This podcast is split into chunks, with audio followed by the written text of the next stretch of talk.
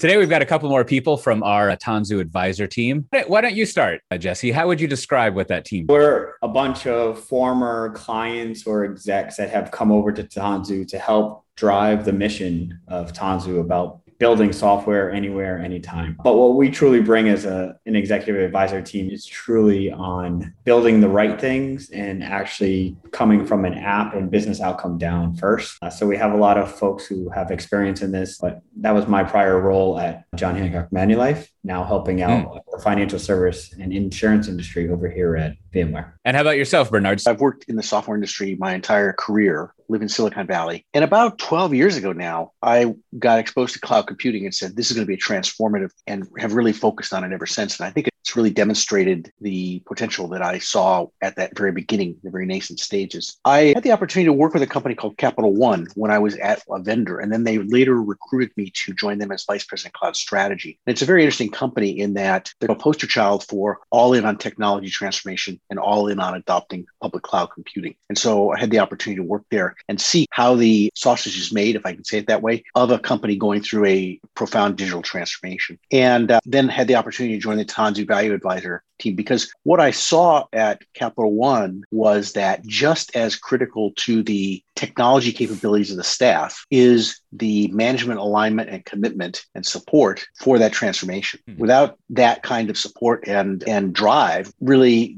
you you end up with people who are maybe chartered, oh, help us become faster with our DevOps thing. And then they try working it and they, they encounter barriers, organizational restrictions, so forth. They just get frustrated. But when you get the two things together, you got the technology capability, the staff that you brought in or that you've reskilled, and uh, upper level management is really aligned with and supporting that and driving it, then things can really come together. So it was a good opportunity at Capital One, and I came to Tanzu Value Advisors to help organizations make that kind of transition about joining the technology and the, if I can say it, management commitment and structure together. Yeah, I think the one of the last phrases you said there is like management commitment, and that's over the years I've noticed that is obviously required to to do anything. I think with a lot of the sort of stuff that we focus on, applications and and the infrastructure that runs the applications, it does seem like such a fundamental change that without that management buy-in, like it's exactly as you said, just people are like left improving, but then they don't have the authority to do anything, which which is frustrating. If I can elaborate on that, you're exactly right. And what we find, what I observed, I should say, through my career is you'll often have a situation where the people at the coalface, meaning the technologists, they're ready. They're excited. They've seen mm. how this new technology works. They're good to go. Upper level management is convinced of it and says, we should do it. And so they put out a pronouncement hey, we're going to do a digital transformation. If you don't have them really committed and measured, in other words, okay, and at Capital One, it was uh, what percentage of your applications are migrated to the cloud by X. It was right. a very structured kind of thing and, and so forth. What you get is a, is a sort of a feel good, we should do this. And then it encounters the reality of middle executive level, middle management. And I always use the, the anecdote or phrase or example. Let's say you're director of storage at some enterprise IT organization. You've spent mm. 15 years clawing your way up to a pretty good executive job. And then somebody comes to you and says, you know what, we're going to get rid of all this on prem storage and just go to the cloud. And how are you going to respond? And so having upper level management committed and measured, and then they drive that through the rest of the organization is really it's a way then to support the enthusiasm and capability of the people at the coal face And I also think of one of my favorite. I, lo- I love in in uh, computer nerd world. I've I've rec- I, I don't know if y'all have seen this, but I've realized that anytime we call something a law, it just means it's a collection of anecdotes. Like we we like to throw that term around as if it's uh, an actual law, but there's one that's uh, how do you say it? Law, which is very complicated, many sort of precepts and predicates to it, but it basically says, to your point, that no one wants to change. It doesn't speak hyperbolically like that, but many people would prefer not to change. And and therefore, if whenever you introduce a new methodology or something, you'll see this magical thing that managers do, which will they they will totally say that they're doing the new things, but they will just it'll turn out they're actually doing the same thing and they've basically retrofitted the description of a new methodology and approach to match what they're already doing. Hence the phrase, we've always done agile, we've just never called it that, which is one of the uh, favorite phrases out there. Yeah, I like to add some color into there. it's really the middle managers can make or break what you're actually trying to do, even if you have that top level support and bottom people that may want to change. The middle managers, in order to help them move that way, really need to have some incentive, whether it be, we always use the phrase carrot or stick, because there's, it's driven by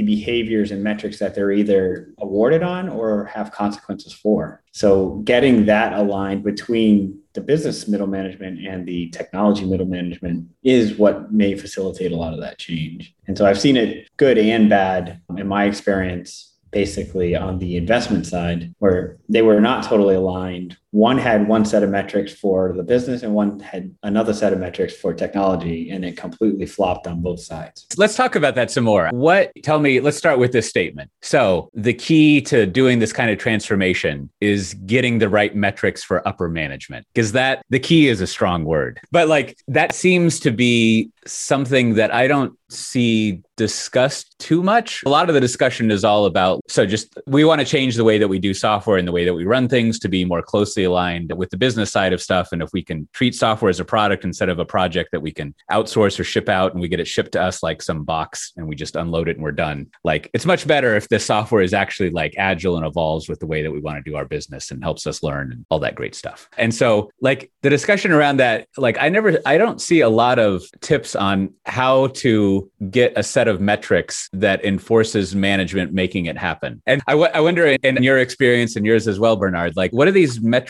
look like? Yeah, it's funny you say that. Our team had discussed last week came out of an MIT class basically. And the professor there was basically saying, Your digital transformation are your KPIs, and your KPIs are your digital transformation. Right. That was a bold statement there. What I've seen and what the is working there are the, the companies that have actually come out of the cloud native world. So you look at Lyft and you look at Google and, and so forth, they have all this data that are driving metrics for folks that are aligning the business and the teams together. Now, stepping into the enterprises, to your point, like financial services that have been around for 100 years. Getting there is a much different avenue and actually aligning the middle management to be more digital savvy and the tech side to be more business savvy so that they grow for instance aligning like i need to increase my customer funnel on my robo advisor but i also need to have uh, stability or a better online experience there that will actually grow your funnel, which is aligned with the business. Like those types of conversations need to happen nowadays, not just here are my requirements, I throw them over the wall, and I have my business requirements to grow my funnel, and I have my tech requirements to implement a new technology. In, in a way, the metrics flow out of an emotional conviction. So you've got to have somebody who's senior mm-hmm. going, this is important enough to do something. And then they've got to have the discipline to say, and the way we're going to incent people to do that or motivate people to do that is we're going to put that in as one of their measures. I like to quote this guy, Charlie Munger, who is Warren Buffett's sure. partner. Anyway, he's got a, he's a student of human psychology psychology and motivation, in addition to being an investor. And he says eh, a phrase that really stuck with me that he said, I, he said, I think I understand incentives more than most people. And I'm still surprised at how powerful they are, meaning he really understands them, he studied them, and yet he's still shocked at how much they motivate behavior, how much they guide it. And so the emotional conviction is the start of it. Hey, I think we could do better. I think we could grow our revenues better, whatever it is. And then it's okay, now how would I motivate that and incent that? And then you stick in measures against it. And that's the KPIs thing again. And you put them in place. And I'll just give you an example from one of our customers. There's a lot of enthusiasm for using public cloud within large enterprises, but many challenges. And if you just say to people, you should look at moving your stuff to the public cloud, everybody goes, yeah, that's a great idea, but my stuff is really hard. So we'll just leave it the way it is. Somebody else right. will do that. So they announced that their goal was to go to 65% of their fleet up in the public cloud. And they said, and your bonus this year at the end of the year depends on that. I'll tell you, it was astonishing how much activity that generated. yeah, um, yeah, for sure. It was like people went, oh, there's a big carrot. And that does, of course, raise the thing of you've got to figure out how to design those metrics the right way. Your KPIs or your strategy, your KPIs. you better define the right KPI. And that's an art and science in itself. But that's the thing. I look for the emotional and then I look to, okay, now once you have this emotional conviction, what do you put in place to do the measurement? Because people tend to respond to incentives quite strongly. To your point of motivations and incentives and things like that, one of the things that I've been playing around, or, I talk about every now and then that I get some pushback on, is this idea of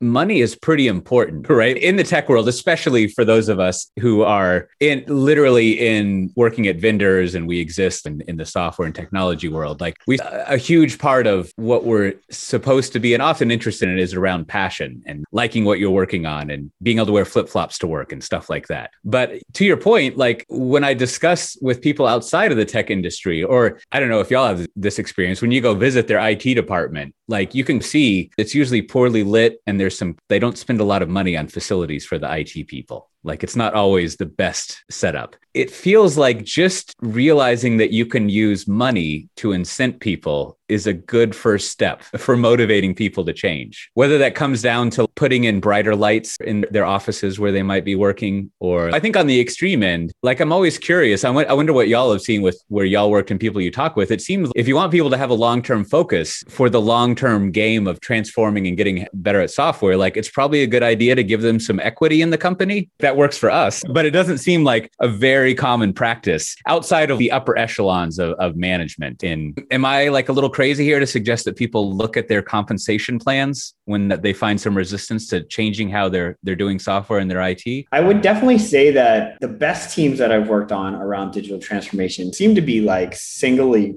focused and had a purpose behind it beyond compensation. So looking at compensation is great, but I had, I'll give an example. I did a merger and acquisition when I was at my former job. And basically, we had one focus, and that was to get integrated in basically three months. And it was hell for three months. You were working seven days a week, 24 hours, whatever. It was crazy. But if you talk to any of those people from that pro- like that time, they were like, that was the best project I've ever worked on because we were there were no there was no noise. Everybody knew what was the purpose and yeah. goal. And there and it wasn't about comp at that time. It was like, oh my God, we got to land this ship in three months. Like, how is this going to happen? And it was like a huge success. And if you I ask everybody, what is your favorite team? And what was that thing. And I feel we talked about this as well on the team, but like giving that purpose and aligning that purpose is one of the big motivators and changing cultures that we talk about that actually build high performing teams. And so we talk a lot about that with our clients. I think you're right that compensation is a powerful element. And certainly, if you're looking at somebody who's got some particular set of skills and you say, hey, if you come to company A, you'll make X. And if you come to company B, you'll make 1.2X. Company B is probably so, you know, that sort of thing. And you can design incentive compensation programs to say, if you achieve this thing by within three months, you'll get this, whatever, or by the end of the year, as I pointed out. I think you're the thing that you're really lighting on though is a larger, more encompassing thing, which is what is the role of funding tech within a company? Right. And within traditionally within many companies, many enterprises, tech has been seen as a cost center. And it was we're gonna we're gonna give you a percentage of revenues or something like that.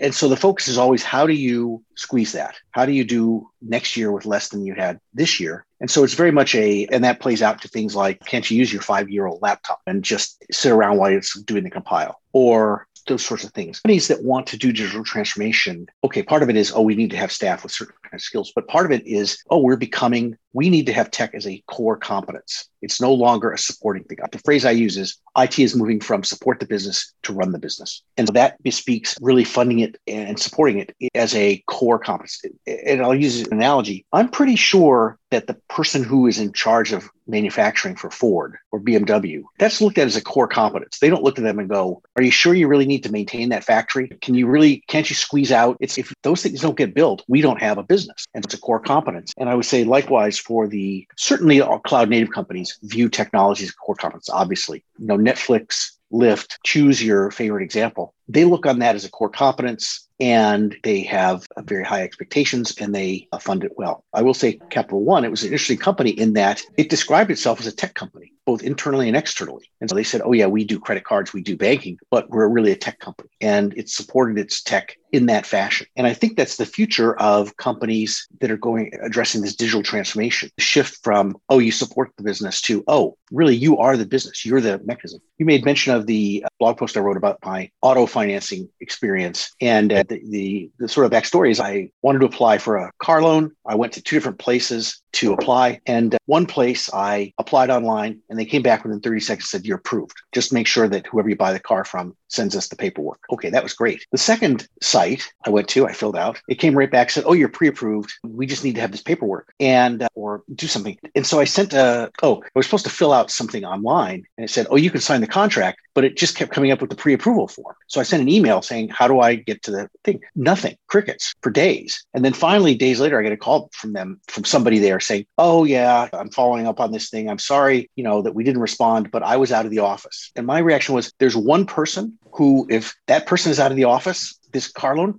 what I'm trying to say is that experience crystallized this kind of it's a core competence versus this thing that's grafted on. And the company that sort of says this is a core competence, we have to support it, we have to enable it, we have to budget it, we have to build the skills, is one that's likely to be more successful in this digital transformation world. I always like examples that most everyone experiences, right? Like get, getting a loan to buy a car is, is, a pretty common experience. Retail is always a good place to uh, draw examples from. But what's I'm going to assume that one of the differences between those two lenders, to be all jargony, was one of them was probably like one of the things we should care about is not having a person have to manually approve this. And like with your factory example, right? Like we should try to automate the factory as much as possible. And we should also try to make it easy to, I don't know, factory stuff very well. But the other difficult thing in a factory, I think, is like when you have to uh, switch over to doing different work, like to switch your machines over, or when you've got a defect and you have to do some sort of rush work through it, all sorts of things like that. And I think that's why, at least for me, it's always fascinating reading about lean manufacturing because it's kind of to the point that a lot of that you two are talking about, where there's this extreme extreme focus on the tools and and realizing that like the efficiency of your tools is what is there's no talk of like factory business alignment in the sense that we have IT business alignment conversations. It's just like the factory is the business. There's no confusion about that. And so it seems a lot of the conversation we have or at least I encounter about talking about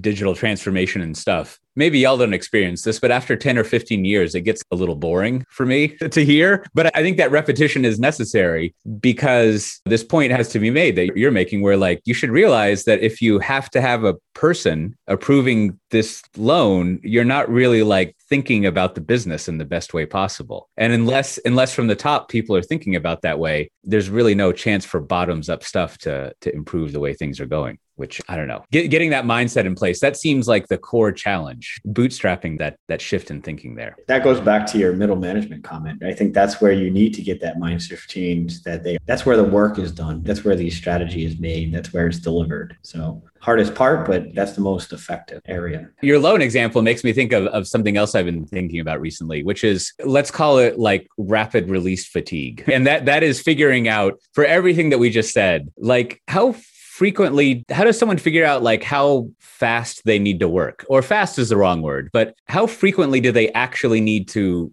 be changing their software or improving it? Yeah we as a group try to do this with uh, outcome driven workshops to help managers across the business line and the technology teams figure out what to focus on and drive kind of strategies and, and metrics down there too. But to your original question like how often do you have to change I think the project to product book does a great job with that because depending on where your business is and how that application supports that business, whether it's a growth business or a mature business, kind of defines like how fast you need to release features to your user community. And obviously, if you're in a brand new startup, you're releasing as many features, trying to find product market fit as much as possible. But if you're a bank releasing to your loan applicants, it may be like once a month, once a week. Like that may be satisfactory to your current client base. It all depends on the application where you are in your business landscape. And, and I found that project to product flow conversation is probably the, the best to have in those instances. Yeah, yeah, and to, to your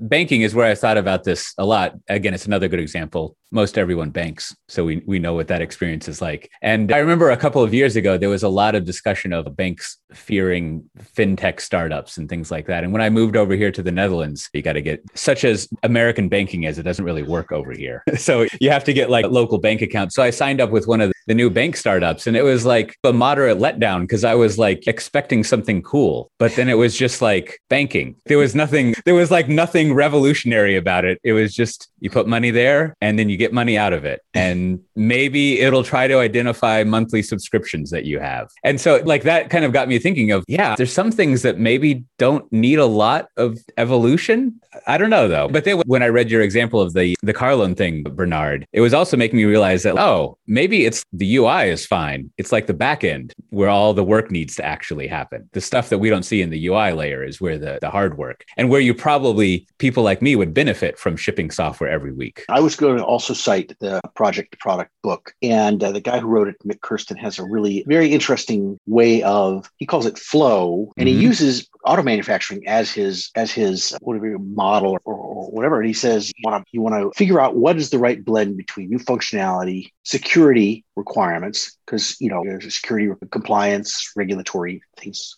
so forth. Technical debt and bugs. And and technical debt is one of the areas that you were that sort of is implied by what you were saying, which is what is all the change you have to do in the back end to support greater facility in experimenting in the UI? Because uh, a company like that first bank that I mentioned, the first financial institution I mentioned, they, I'm going to guess they probably didn't get it right with their flow the first time. Yeah. Uh, the old model was like you go into a branch or something and fill out some papers or kind of thing. When they said, "Oh, we're going to do it digitally," I'm going to guess they probably didn't get it exactly perfect. So they have to iterate. Now, should we put the sign up here? Do we need to highlight this in bold and a different color to indicate how important this step is? Whatever it is. But you need to have flexibility also in the back end, and that's that technical debt because typically those back end systems are written to be to a spec and not very easy to change. And so there's a lot of work to be done to get them to enable that kind of that that kind of more rapid experimentation to circle back to the question that you asked at the very beginning of this uh, section, which was how often do you have to release software? And can you get to a place where you're releasing it too frequently? And I guess what I'd say is I think almost any organization I've ever encountered, and that includes cloud native companies that I've worked with, most of them never experience the problem of, oh, we're releasing too much too fast. Sure. They're they're generally, gosh, wouldn't it be great if we could go faster? And particularly many of the enterprises that we engage with, their their challenge is how do we go from a twice a year or maybe once a quarter update to something that is more frequent that can support the kind of technical debt retirement, the more flexible backends, the ability to experiment, and so forth. That's what I'd say. I'm waiting for the customer who comes and says, We are going as fast as we want to go. We get as much done as we need to. We're good. Thanks. Yeah, exactly. It'd be like going to the doctor and, and having them say, maybe you should cut back on the exercise and vegetables. You got yeah. you got a little too much. Yeah.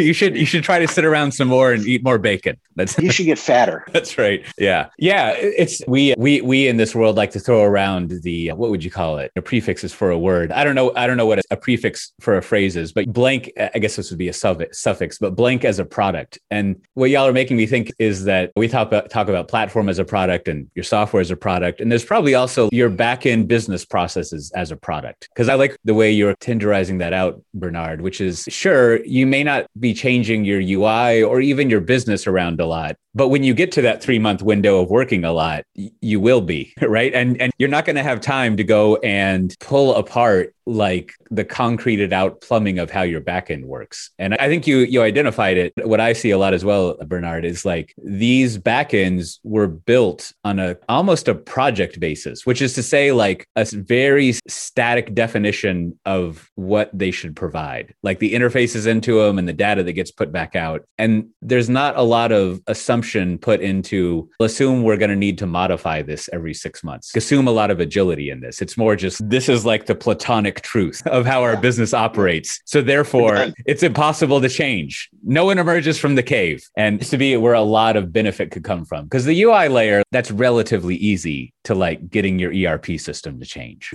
like you can always, I don't know. It seems like the mobile teams are always the ones who have the most success because they don't really have a backend to deal with. In the late 2000s or the early 2000s, being digitally savvy was that mobile front end change of user experience. I think recently, to the loan example like that, is the back end is now where executives are actually making their biggest impacts from a CIO perspective to their business partners, uh, figuring out like how can I change my business model because of this back end. One great example is where all the financial industry is trying to go with T zero or trade settling in zero days versus one, two, or three days. And this is the big back end we're talking about working with some of our clients. And you hear technologies like blockchain come into here and all sorts of things, but that's all around that back back office settlement experience part of the industry. And so, which will have a huge impact on revenues across the board. So, if y'all were to recommend, so as a couple of initial projects to work on, what would you recommend people do? Should they work on a back end sort of thing, or should they work on something that's more visible, modernize an application, or like what? So, the clients I talk to, so I deal with mostly financial services. The common thread that I always get is ease of use. So, it's not that fancy new login, but the app is really on client onboarding, right? Financial,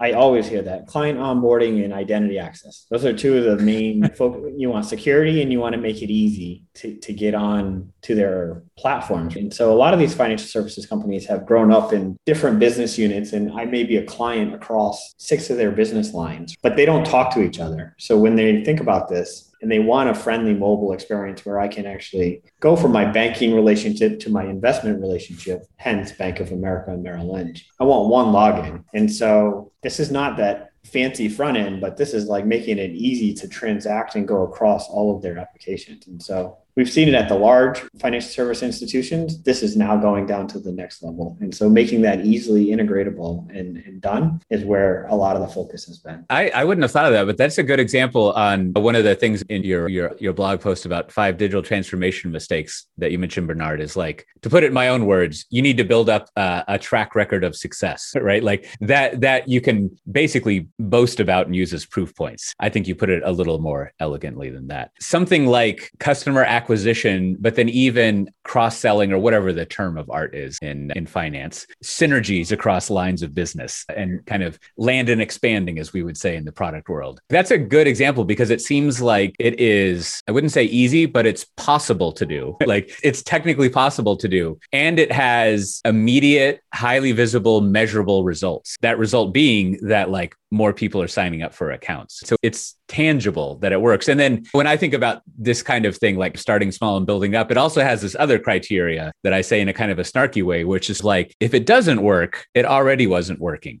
So it's obviously it's bad reputationally and the time and money you spent on it if it doesn't immediately work out, but it's mildly low risk as far as like making the situation worse than it already is. How about you, Bernard? I think a, a common thread among all of them, because there are different kinds of businesses. I work with oil companies. I work with oil companies, work with financial services companies. If you're hearing a little bit of meowing, that's Star who has decided she's ready for a bit of attention. That's what cats are uh, for. Yeah, exactly. I guess what I'd say is all of them want to have a strong customer focus. And so it's how do I ease customer use? How do I make mm. it more convenient for customers? How do I reduce the friction? And depending on the company, that might be, gosh, I, I want to make it so that somebody can use their loyalty points more conveniently from our mobile app. Our mobile app maybe enables you to request your bill to be mailed out or something, but you want to add on some new functionality to it about how do I use loyalty points to purchase a getaway vacation or a barbecue or something whatever. So that's sort of customer convenience. How do I onboard? With oil and gas companies, there's a strong need to say, gosh, we have a changing customer demographic that's more interested in sustainability. How do we provide new services to them that they're interested in? So a common thread is how do I respond to the marketplace and either roll out new functionality or how do I ease engagement? Mm-hmm. And just going back to this loan thing, as you pointed out, clearly one of those companies really sat down and said, how do we streamline this? How do we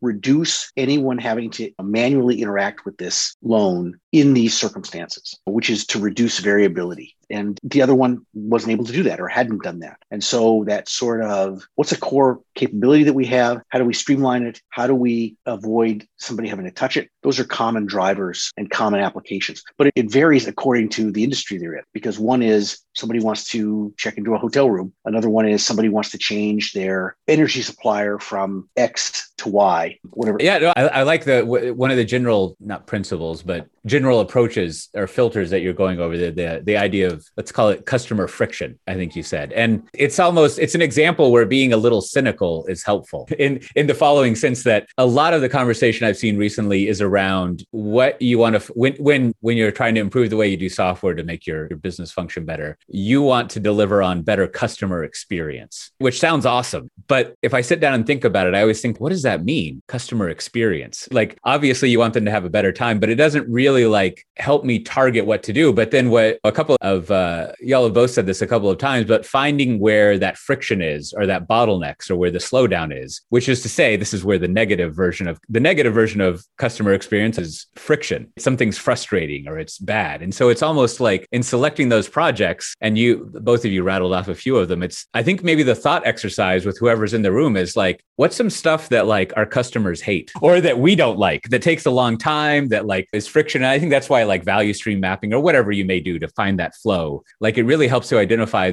those problems. And that kind of helps point you towards the direction of fixing things, which I think picks back on something you were back in the compensation area you were saying, Jesse, which is I think the major pushback I always get about it's all about compensation is that developers and other people, they especially appreciate it when they can just do their job and, and do well at it. Like where they don't have to ask, go to a lot of meetings to ask for things, do governments, wait around for their labs. As we like to say, that path to production is really fast. And that in itself can be a reward. Or at least it it keeps people, it keeps not only their heads, but all of them way above water of being distressed and they're happy in what they're doing. You've probably experienced this since you moved over to Europe, but I travel a fair amount and travel to Europe and in particular to Britain quite a bit. And uh, with one credit card company, it would be like, oh, you're going to go to Britain? You have to come to our website and fill out a form that says, I'm going to be going to this country from this date to this date. Because otherwise, if we see a transaction, we're going to reject it because yeah. you've probably experienced that. Another credit card company I use says, oh, we're going to see you coming from that. We may send you an alert that says, hey, you just got uh, a charge from XYZ. Is that okay? If it's a problem, let us know meaning they approved the transaction and, and did that. The friction of the first versus the second is quite dramatically different. Yeah. And what I'll say is, and coming back to your back end versus front end. So the front end is, oh, one, I have to go do a pre kind of thing and I have to remember it and all that. The other one is I have to respond as an exception. If I got, if I wasn't in London and I got a thing saying, hey, you just charged in London, I go, oh, I treat that as an exception. There's no friction to me if I decide to do that. The back end implication of that, this is something I learned working at a company that did a lot of credit cards, is one would think that in the industry there was very sophisticated fraud analysis and assessment, and oh, this this person's a left-handed person, so this and that person was wearing a sports shirt. No, it's really crude, surprisingly crude. And uh, the company I was aware of was really putting a lot of effort into improving their fraud assessment of charges to reduce the number of false negatives or false positives or whatever it would be. In other words, somebody is charging something that they should be able to charge, but it shows up as not being able to charge. That's a back end process. They were rewriting their fraud system to become to offer better functionality or better, more greater satisfaction to your customers, reduce the friction. And the net of that is guess which credit card company I would be. And the phrase they use in the industry is which one of those would be first in wallet? Oh, right. Which is the one I'm going to reach for? Guess what? So, you know, there's a whole range of things. How do you reduce the friction? How do you induce use by the customer? How do you adjust your backend systems to enable that? And then they have to build a system that says, oh, we need to bring in a new fraud assessment mechanism. Like it's not just left handed and sports shirt, it's also flip flops versus whatever. You've got to have a backend system that can say, oh, we can add in another analytical checkpoint. And so you need more flexibility in the back end. And if you build something that says, well, once we get this thing done, it's done forever, it's going to be hard to do that. If you've built in a system that says, gosh, this is likely to be an area of significant change, so we need to be able to update it frequently, that's going to that's going to direct you as well. So that's an example that encapsulates several of those things that you were bringing up. I like that example because just to rephrase exactly what you just said, it it's representative of focusing on making your customers life easier or at least not their whole life, but their interaction with you, the business. You can't promise that they're going to be able to make a better sandwich because you put that in there. But like it also directly points out the the consequences of a project versus a, a, product mentality. And the project mentality being like all we can do is have them basically update a field in a database. There's no way for us to like push out a notification to them and then collect what their response is and then integrate that back into the system. Like we just they can just go update a field. And like the idea that we would change that backend has not occurred to anyone. Or not that it hasn't occurred to anyone because of course it has but it hasn't occurred to someone to prioritize that high enough because they they want to deal with that friction and make the experience better. Well, give us a little overview of some of the other people that you have on your team and kind of the industries that you work in case people are interested in following up with that. We definitely have a team of experts in financial services. Here, myself, Bernard, and Henri Van de Boek We also have JT, expert in healthcare. Gautam is on our team. Gautam Pallapa, Dr. Gautam Pallapa is a retail expert. Rick Clark, obviously former MasterCard head of cloud, um, also huge into telco prior to that. And then Carl. So if we're looking for manufacturing, we talked about cars. He's the person that uh, works a lot with people who build planes. And so we have covered mostly every industry at this point. I think we're looking to get into more Fed stuff. I think we have some any industry examples if folks are looking for around digital transformation. So. All right, great. I appreciate you two being on and having a, a, discussion about this stuff. So, with that, as always, this has been Tanzu Talk. If you want to get the archives for this show, you can go to tanzutalk.com. We post many of these uh, things, including this one's, as a, uh, podcast, but there's also videos. So, you can find a link to all the videos that we have. And with that, we'll see everyone next time. Bye bye.